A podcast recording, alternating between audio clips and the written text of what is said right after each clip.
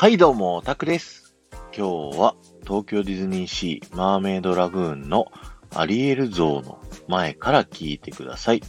えー、こちらのアリエル像ですね、よーく耳を澄ましていただくと、たまにね、アリエルの歌声が聞こえてきます。あー、あー、あーってやつ。あの、パートオブユアワールドだったりね、あの、アースラから、あの、声奪われる時にアリエルが歌うこの歌なんですけど、改めてね、この、ここで流れるこのアリエルの歌声を、えー、もう一度聞いていただきたいんですけど、最初の方のね、アリエルの声は、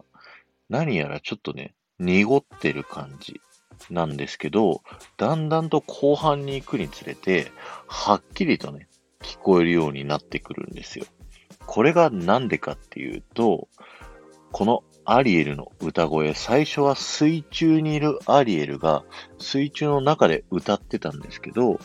えー、人間の世界にね、憧れがあるアリエルなので、だんだんと陸に上がってって、最後の方には陸に上がったドライなね、声で歌ってるというので、だんだんとはっきり聞こえるようになってくるというね、仕組みがあるので、改めてこちらのアリエルの歌声聞いてみてくださいね。これ面白いですよね。いや、びっくりしました、僕もね。今日は終わりです。ありがとうございました。えー、5万再生を目指しています。この放送が面白いと思った方は、ぜひ、ハッシュタグディズニー副音声をタップしていただいて、他の放送も聞いてみてくださいね。そして前回の配信から今回の配信まででコメントいただけた方のお名前をお呼びしたいと思います。えー、ゆうまさん、キムルナさん、埼玉のママさん、リボンちゃん、コモレビさん、モフちゃん、ありがとうございました。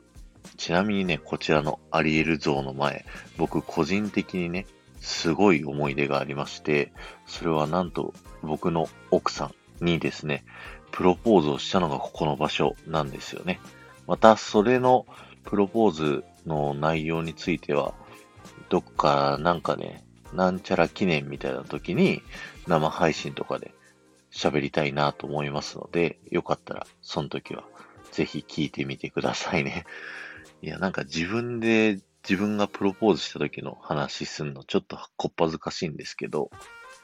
でもね、ちょっと紹介したいなと思いますので、よろしくお願いします。ではまた。